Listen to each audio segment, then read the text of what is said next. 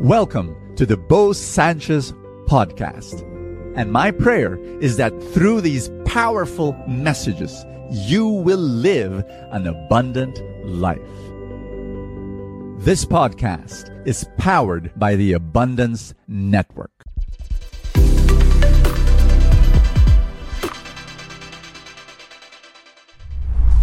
Stop labeling people. Stop judging people quickly. Because if you do that, you're acting like God. And when you do that, you're going to act in pride. You're going to be blocking off the blessings of God in your life, aside from the fact that it's the wrong thing to do. Let me share with you a story. Uh, many, many years ago, I went to another country. Uh, a community, a religious community, invited me to preach there, and I did, like after my talk a guy comes up to me and I noticed he was different from everybody because everybody called everybody brother, sister. This guy called people pare. And then he started cursing, like, you know, drop curses here and there, you know, in between his sentences. PUTA, kumusta ka?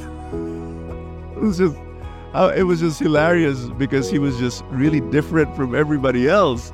And in my mind, I was saying it's a good thing he's attending this prayer meeting because boy, is a long way to go, you know, for transformation and change. But as I was chatting with him, he said something that blew my mind. He said, it just slipped. He was not bragging, he just slipped in the conversation that during weekends, he would visit the center for OFWs, overseas Filipino workers who, domestic helpers who were running away from their abusive uh, employers, and uh, some OFWs who committed crime, and, and they were, it, it was, I was just, what? This guy who, the least I expected to do such noble, good, sacrificial things. He would go there regularly. He would go there on weekends. He would just listen to them. From his own pocket, he would get money, give it to them because they needed money, because they, they were abandoned and so on.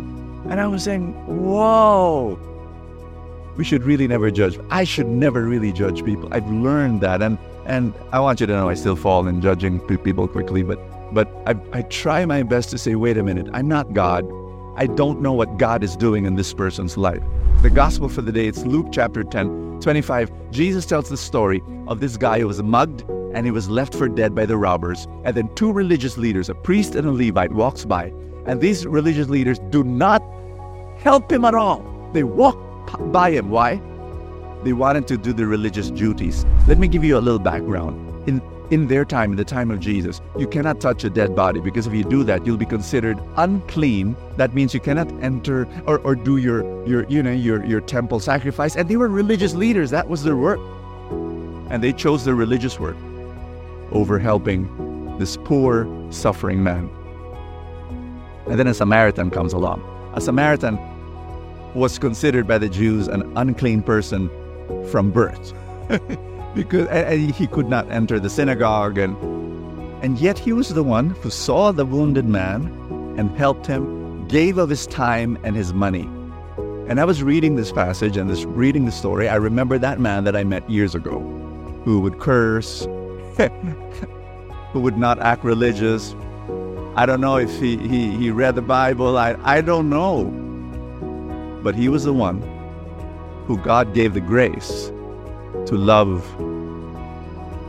the suffering Filipinos and would visit there during weekends and amazing, right? So, here's my invitation to you. Do not label people just by how they look and all that. When you do that, you act in pride. And, and you put yourself on a pedestal. And when you do that, God cannot reach you. You know, you're, you're, what you're saying is when we label people, when we judge people, we're saying, I'm better than this guy. Are you sure? No. Philippians 2, verse 3 Consider others better than yourself. Do not judge.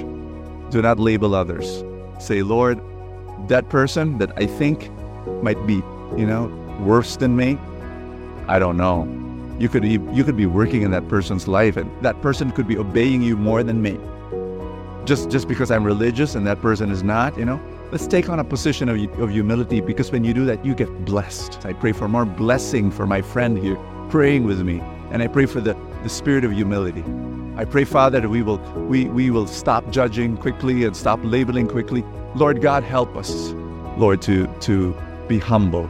Thank you, thank you so much.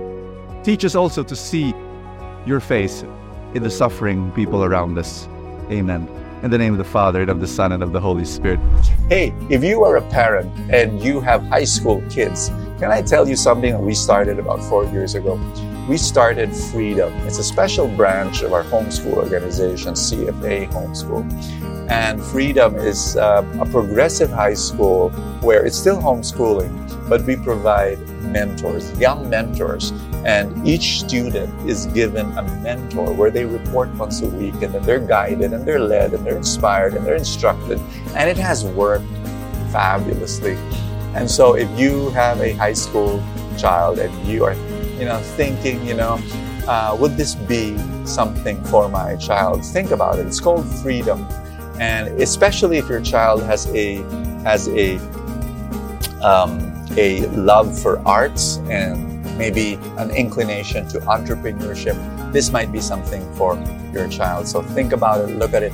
It's uh, the, it's being flashed on the screen, the the contact details, and uh, uh, message us. Message us at uh, that Facebook page and ask about freedom, our high school progressive program that's still homeschooling, but we tweaked it a bit because we provided mentors.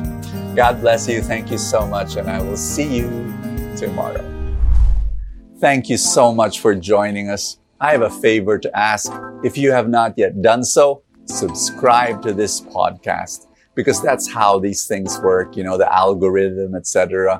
Somewhere, somehow it gets up in the ranking and then people will get to know more about it and people will listen and then people will be blessed and then the blessings will ripple and more and more people will experience God's love. Thank you again for all your support and I will see you next time.